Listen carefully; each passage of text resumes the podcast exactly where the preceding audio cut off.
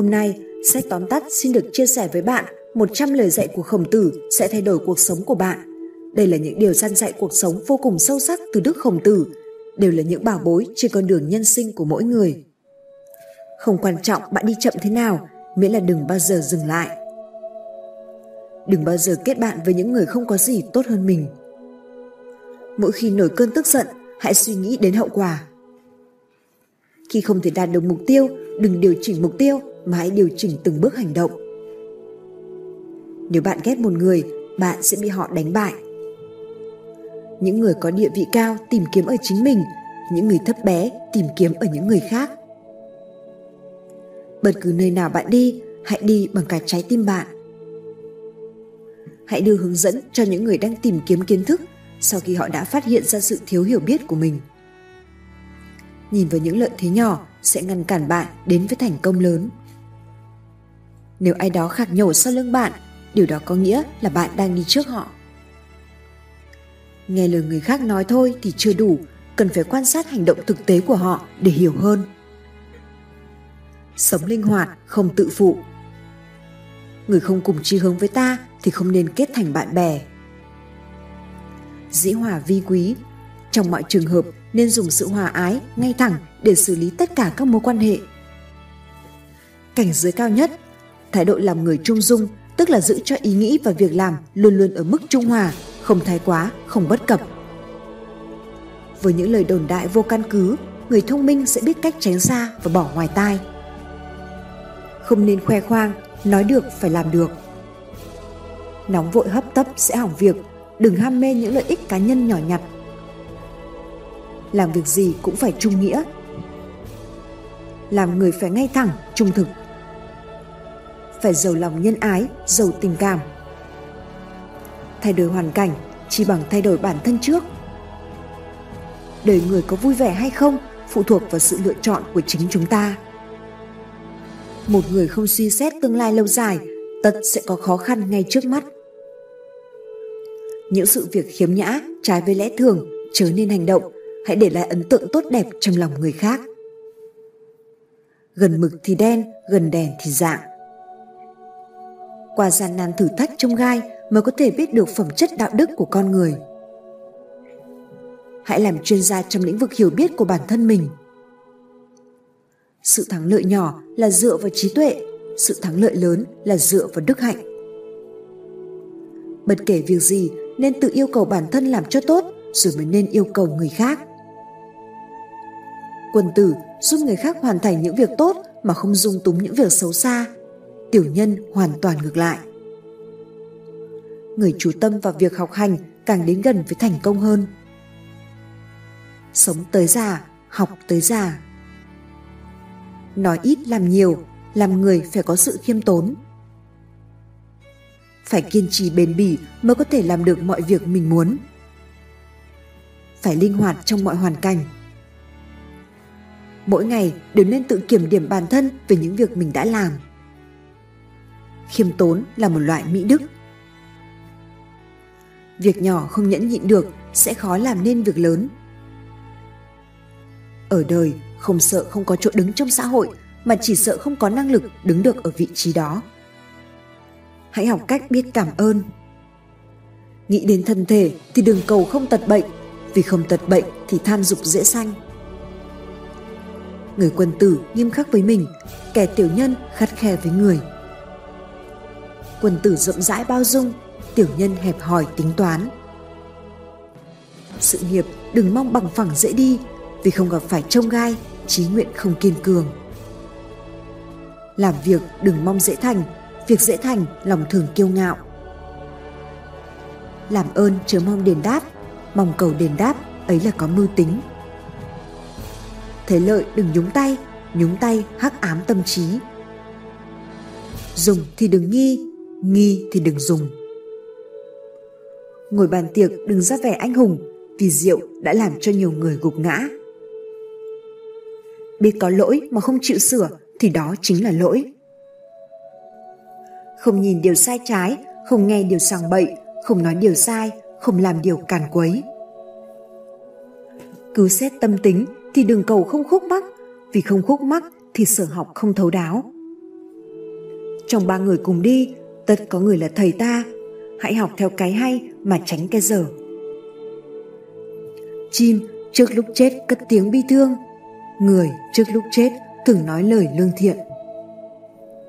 Người không biết lo xa, tật gặp phải ưu phiền trước mắt. Việc mình không muốn làm, đừng bắt người khác làm. Danh không chính, lời chẳng xuôi.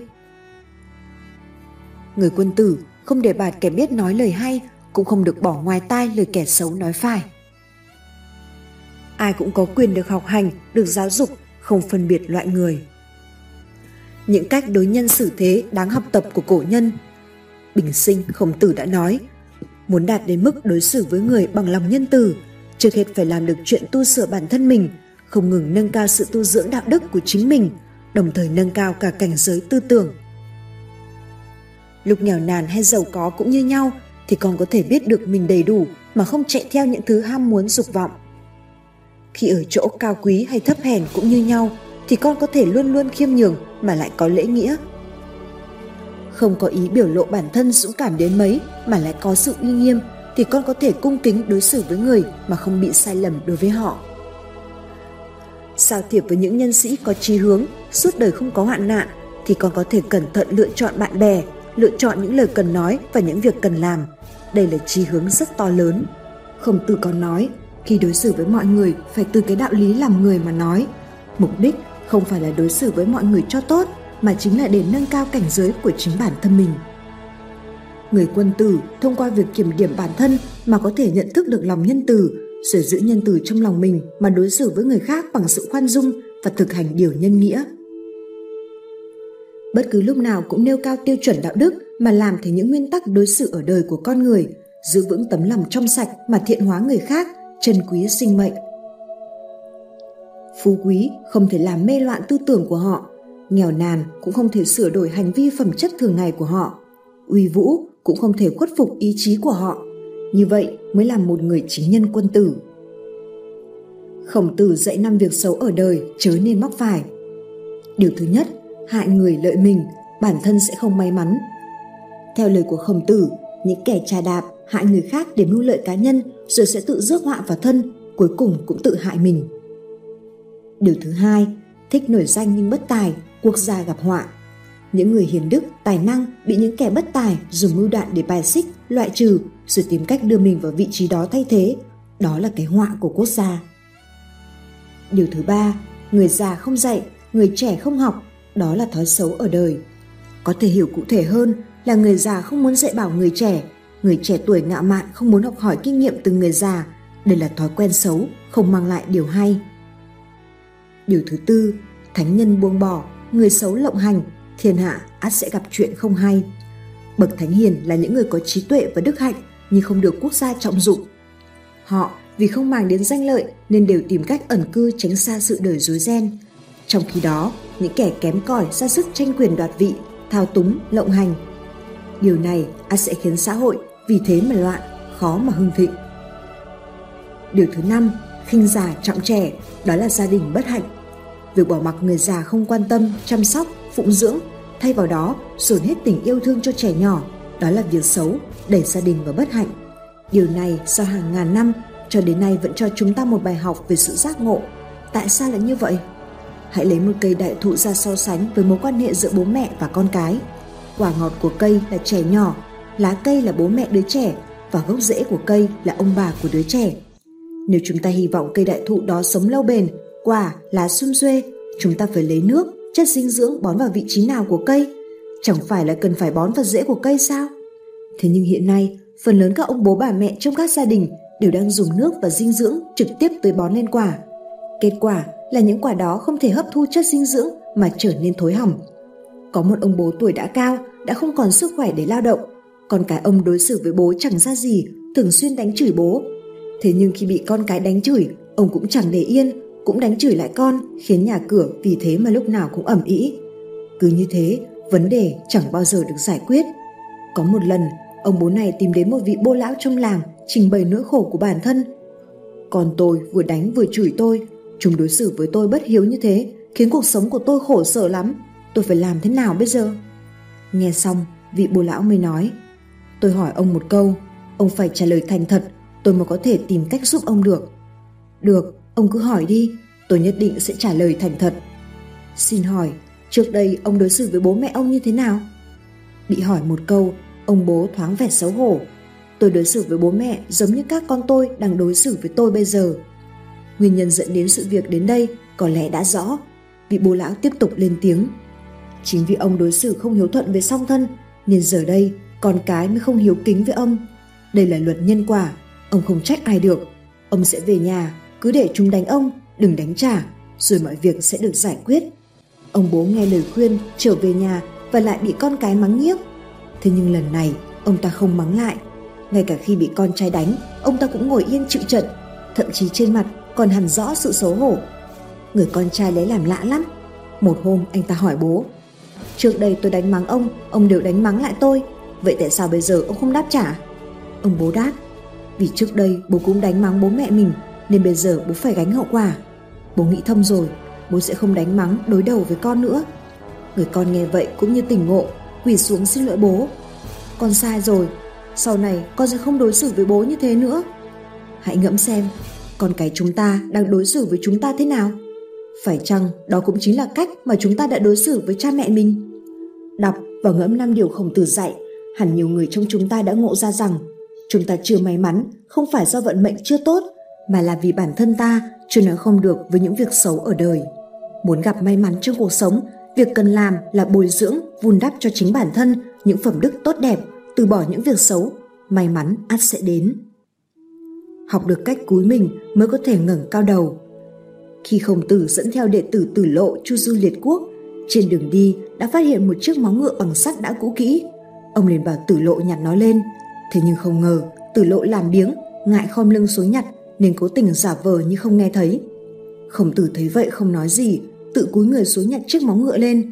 Trên đường đi, ông lấy cái móng ngựa cũ này đổi cho người chuyên đóng móng ngựa lấy ba đồng tiền. Ông dùng ba đồng tiền này mua được bảy tám quả đào. Xa khỏi thành, hai người tiếp tục bước về phía trước, đi qua một vùng đất hoang rộng mênh mông. Khổng tử khi đó ngồi trên lưng châu đoán rằng đệ tử của mình chắc đang khát lắm, liền cố tình khéo léo làm rơi một quả đào giống trong tay áo xuống đường. Tử lộ vừa nhìn thấy, vội vã nhặt lên ăn. Khổng tử vừa đi, vừa cố tình làm rơi đào xuống đường. Lộ tử cũng cắn răng chấp nhận, khom lưng đến 7-8 lần để nhặt đào ăn cho hết cơn khát. Sau những gì đã trải qua, cuối cùng khổng tử nói với tử lộ. Nếu như khi nãy con khom lưng một lần, chẳng phải về sau còn hoàn toàn không cần khom lưng nữa hay sao? Việc nhỏ không làm, sau này sẽ phải khổ sở vì những việc nhỏ hơn. Khom lưng cúi mình thực ra chỉ là một động tác đơn giản mà ngay cả một đứa trẻ con cũng có thể làm. Thế nhưng trong cuộc sống, có rất nhiều người không thể làm việc đó. Có thể họ lười, cũng có thể họ cao ngạo, hoặc họ chỉ quan tâm đến việc ngẩng cao đầu ngắm phong cảnh trên cao mà quên mất. Vì thế, họ liền đánh mất đi rất nhiều cơ hội ngẩng cao đầu vốn dĩ khó mà có được. Thật ra, trong cuộc đời có rất nhiều người có thể dạy ta khom lưng cúi mình. Khi chúng ta còn nhỏ, bố mẹ là người dạy chúng ta cúi mình. Họ nói rằng nếu con luôn để sự việc dây dưa sang đến ngày mai, vậy thì đến cuối ngày con vẫn chẳng làm nổi việc gì. Sau khi đi học, giáo viên là những người dạy chúng ta cúi mình. Họ nói rằng mỗi ngày xách túi ra khỏi nhà, hãy nhặt từng chữ, từng từ, từng phương trình mà giáo viên đã dạy rồi tích cóp lại. Đó là những thứ vô cùng giá trị. Bước vào trong xã hội, nơi cuộc sống phức tạp hơn, các cấp lãnh đạo chính là người dạy chúng ta cách cúi mình. Họ luôn nhắc nhở chúng ta rằng, cho dù núi có cao thế nào, cũng chỉ đang thử thách đôi bàn chân của người leo núi. Bất luận đường có xa bao nhiêu, chúng ta cũng sẽ đi đến điểm cuối cùng. Tuy nhiên có nhiều khi, chính bản thân bạn mới là người dạy bạn cách khom lưng. Chỉ có bạn mới có thể nhắc nhở bản thân mọi lúc mọi nơi rằng mình nên làm thế nào. Trong cuộc đời mình đã nhận được cái gì, đã mất đi cái gì. Khom lưng cúi đầu có thể khiến chúng ta đánh mất hiện tại nhưng tuyệt đối không thể đánh mất chính mình. Ở đời biết cúi đầu ngẩng đầu đúng thời điểm chính là một nghệ thuật sống. Chỉ cần khom lưng cúi đầu một lần có thể cuộc đời bạn sẽ từ đó mà đổi thay. Khom lưng cúi đầu là để có thể ngẩng đầu một cách đường hoàng hơn. Câu chuyện mượn ô. Khổng tử có một hôm phải ra ngoài trong khi trời sắp mưa thế nhưng ông lại chẳng có lấy một cái ô có đệ tử gợi ý nói tử hạ có hay thầy mượn tử hạ một lúc Khổng tử nghe xong liền nói Không được, tử hạ là người khá kẹt xỉ Ta có mượn thì cậu ta cũng không cho mượn Người khác thấy sẽ cho rằng cậu ta không tôn trọng thầy Mà cho ta mượn cậu ta nhất định sẽ sót của. Lời bình, trong mối quan hệ xã giao với người khác, cần phải biết được sở trường, sở đoản, ưu điểm, nhược điểm của họ để ứng xử sao cho đẹp cả đôi đường. Đừng nên lấy sở đoạn của người khác ra để gò ép họ và chính bản thân mình, nếu không tình bạn sẽ không được bền lâu. Câu chuyện của thầy trò khổng tử, một năm có mấy mùa. Có một hôm, một học trò của khổng tử đang quét dọn ngoài cổng thì có một vị khách đi tới hỏi, ông là ai? Học trò của khổng tử tự hào đáp, ta là đệ tử của khổng tiên sinh. Vị khách nghe thấy vậy liền nói, vậy thì tốt quá rồi, tôi có thể thỉnh giáo ông một việc được không? Học trò của khổng tử giọng vui vẻ thấy rõ, được chứ? Rồi thầm nghĩ, không biết anh ta định hỏi câu hỏi kỳ quái gì nhỉ? Vị khách hỏi, một năm rốt cuộc có mấy mùa nhỉ? Câu hỏi này mà cũng cần phải hỏi sao? Học trò của khổng tử nghĩ vậy nhưng vẫn trả lời, xuân, hạ, thu, đông, bốn mùa. Vị khách kia lắc đầu, không đúng, một năm chỉ có ba mùa thôi. Trời ơi, anh sai rồi, phải là bốn mùa. Ba mùa. Cuối cùng vì tranh luận không ngã ngũ nên cả hai quyết định đặt cược. Nếu là bốn mùa, vị khách kia phải dập đầu ba cái. Nếu là ba mùa thì học trò của khổng tử phải dập đầu ba cái. Đệ tử của khổng tử thầm nghĩ, mình thắng chắc trong tay nên chuẩn bị đưa khách đến gặp thầy mình. Vừa hai lúc đó khổng tử tiên sinh từ trong phòng đi ra, đệ tử liền chạy lại hỏi. Thầy ơi, một năm có mấy mùa? Khổng tử nhìn vị khách nói, một năm có ba mùa. Câu trả lời của thầy khiến người học trò giật mình suýt ngã, nhưng không dám lập tức chất vấn lại thầy. Vị khách thấy vậy thì lập tức đòi đối phương phải dập đầu, dập đầu. Không còn cách nào khác, học trò của khổng tử đành phải làm theo quy định ban đầu. Cho đến khi người đó đi rồi, đệ tử mới vội vã hỏi thầy. Thầy ơi, một năm rõ là có bốn mùa, tại sao thầy lại nói là ba mùa vậy? Khổng tử đáp, con không quan sát người vừa nãy toàn thân là một màu xanh à? Anh ta thực ra là một con châu chấu biến thành. Châu chấu sinh vào mùa xuân và đến mùa thu là chết. Trước giờ anh ta chưa bao giờ thấy mùa đông. Còn nói một năm có ba mùa, anh ta sẽ hài lòng. Còn nói một năm có bốn mùa, hai bên sẽ cãi nhau đến tối không xong. Còn chịu thua thiệt một chút, dập đầu ba cái, không vấn đề gì. Ghi nhớ câu chuyện này, đừng suy xét đến cùng đâu là thật, đâu là giả, sẽ rất có ích cho chúng ta trong cuộc sống hàng ngày. Tại vì sao? Không ít người nghe xong câu chuyện này đều trở nên vui vẻ. Họ nói rằng Trước đây họ có thể dễ dàng nổi giận với những người không hiểu lý lẽ, còn giờ thì không, bởi họ không còn quá để tâm đến những người ba mùa như thế. Những người ba mùa luôn cho rằng bản thân mình chính là chân lý. Nguyên nhân là vì họ không được nhìn thấy, không được chứng kiến sự thật chứng minh rằng họ đã sai. Vì thế, bạn giận dữ với họ đồng nghĩa với việc bạn đang có lỗi với chính mình. Câu chuyện của thầy trò khổng tử muốn nói với tất cả chúng ta rằng không tranh là từ bi, không biện là trí tuệ, không nghe là thanh tịnh, không nhìn là tự tại, thả thứ là giải thoát, biết đủ chính là buông bỏ. Đối với bất cứ ai, bất cứ việc gì, khi bạn chuẩn bị nổi giận, khi cảm xúc của bạn đang thực sự không ổn định, hãy nghĩ đó là những người ba mùa, đó là việc làm của những người ba mùa để bình tĩnh trở lại. Trên thế giới này, người ba mùa quả thực không hề ít, đừng để họ làm mình nổi giận để rồi có lỗi với bản thân. Bài học về sự nhường nhịn Một ngày nọ, trên đường đi làm, Nhan Uyên thấy đám đông ồn ào trước cửa tiệm vải. Anh bước đến hỏi, mới biết người mua và người bán đang tranh chấp nhau. Người mua hét lớn, 3 nhân 8 là 23, sao ông cứ đòi ta 24 đồng? Nhan Uyên bèn đến trước mặt người mua và nói, vị đại ca này, 3 nhân 8 là 24, sao có thể là 23 được? Anh tính sai rồi, không nên cãi lộn ầm ý nữa. Người mua không phục, chỉ thẳng mặt Nhan Uyên nói, ai cần ngươi phân xử hay sao? Ngươi biết tính toán sao? Muốn phân xử, chỉ có cách tìm khổng phu tử Đúng hay sai, hãy để ông ấy định đoạt. Ta hãy tìm ông ấy để phân xử. Được, nếu khổng phu tử nói anh sai, vậy xử lý sao? Nhàn Uyên đáp. Người mua nói, nếu ta sai, hãy lấy đầu ta. Nhà ngươi sai thì sao? Nhàn Uyên trả lời, nếu tôi sai, tôi sẽ tử quan. Hai người đánh cuộc với nhau như thế và cùng đến gặp khổng tử. Sau khi nghe xong câu chuyện, khổng tử nói, ba nhân tám là hai ba đó. Nhàn Uyên, con thua rồi, lấy mũ quan xuống đem cho người ta đi. Nhàn Uyên trước giờ cũng chưa từng cãi lại sư phụ, anh đành tháo mũ xuống giao cho người mua vải. Nhưng hẳn nhiên, trong bụng anh ta không phục và cho rằng khổng tử đã già rồi, đâm ra hồ đồ nên không muốn học ông ta nữa. Một câu nói cứu ba mạng người. Ngày hôm sau, Nhan Uyên quay lại, lấy cớ nhà có việc muốn xin nghỉ học. Khổng tử rất rõ tâm tư Nhan Uyên, nhưng không nói gì, chỉ gật đầu đồng ý.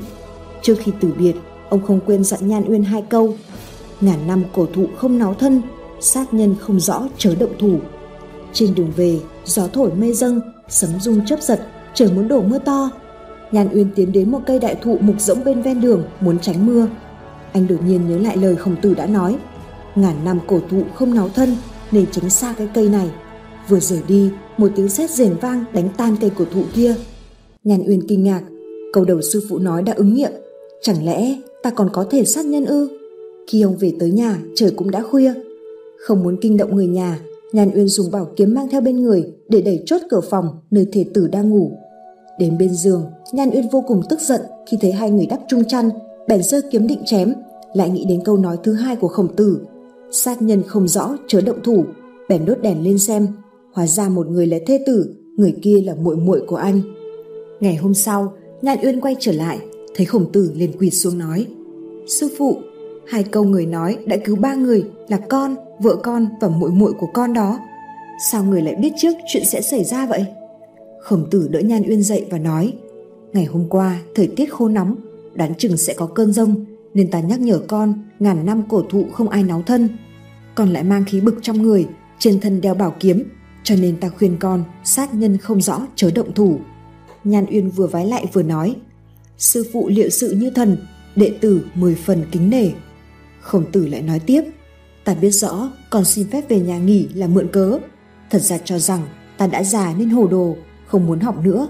Con nghĩ xem, ta nói 3 nhân 8 bằng 23 là đúng, con thua, bất quá là thua cái mũ quan kia. Nếu ta nói 3 nhân 8 bằng 24 mới đúng, người mua kia thua. Đây là một mạng người. Vậy con nói xem, chức vị quan trọng hay mạng người quan trọng hơn? Nhàn Uyên bỗng nhiên tỉnh ngộ, quỳ gối trước mặt khổng tử mà thưa. Sư phụ trọng đại nghĩa, coi nhẹ tiểu tiết. Đệ tử còn tưởng rằng sư phụ vì lớn tuổi mà thiếu minh mẫn, đệ tử hổ thẹn vạn phần. Từ đó về sau, bất luận khổng tử đi đến đâu, Nhàn Uyên theo đến đó không rời sư phụ. Cảm ơn các bạn đã lắng nghe và hãy ủng hộ sách tóm tắt ở đường link mô tả phía dưới video. Sách tóm tắt rất mong nhận được ý kiến đóng góp của các bạn để những video tiếp theo ngày càng hay hơn, bổ ích hơn.